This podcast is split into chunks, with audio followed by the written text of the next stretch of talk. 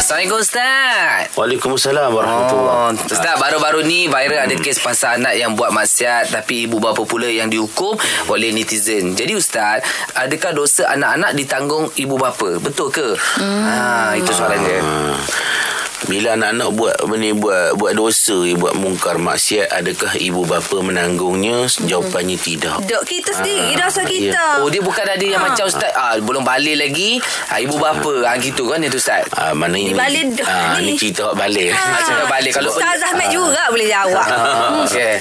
Okey, jadi uh, uh, ni uh, ulama sebut uh, mana ibu bapa tak menanggung lah dosa anak-anak tersebut. Eh, sebab mereka dah dewasa, fikir sendiri, mak ayah dah didik, buat juga, maka ibu bapa tidak bersalah. Sebab Allah Taala kata apa dalam surah Al-An'am, a'udzu billahi minasyaitonir rajim, wala taksibu kullu nafsin illa 'alaiha. Maksudnya dan tiadalah kejahatan yang diusahakan oleh seseorang itu melainkan dia sahaja yang akan menanggung dosanya. Hmm. Baik. Juga ada ayat-ayat lain lah cerita. Ya. Ah, seseorang tak akan menanggung dosa orang lain. Ah, ah. Kalau mak ayah dia lari Apa nak beri dosa ke dia Oh, Kecuali betul. kalau mak ayah dia Lok lok beret beret beret ha, Kalau hak tu gitu. nyokongnya Dia bagi Nyokong- jalan ha, Tu Maknanya- adalah sahamnya Ah, Saham mak sahamnya. ayah situ Tu panggil mak ayah masuk air Maknanya, maknanya Ustaz macam mak ayah kita Kita dah bagi didikan Apa semua Anak pergi jauh Segala maksiat tu Mak ayah tu dah lepas dah Ustaz Dah lepas sebenarnya dah ha, Anak dia lah Hmm. Buat sanggup pula di luar pengetahuan mak ayah Ah, kan. ah. Ha, Itulah Kata para nabi dan rasul dulu ada yang uh, Apa ni Anak-anak mereka yang tak beriman Ah, kan. ha, Mana mensyirikkan Allah Maka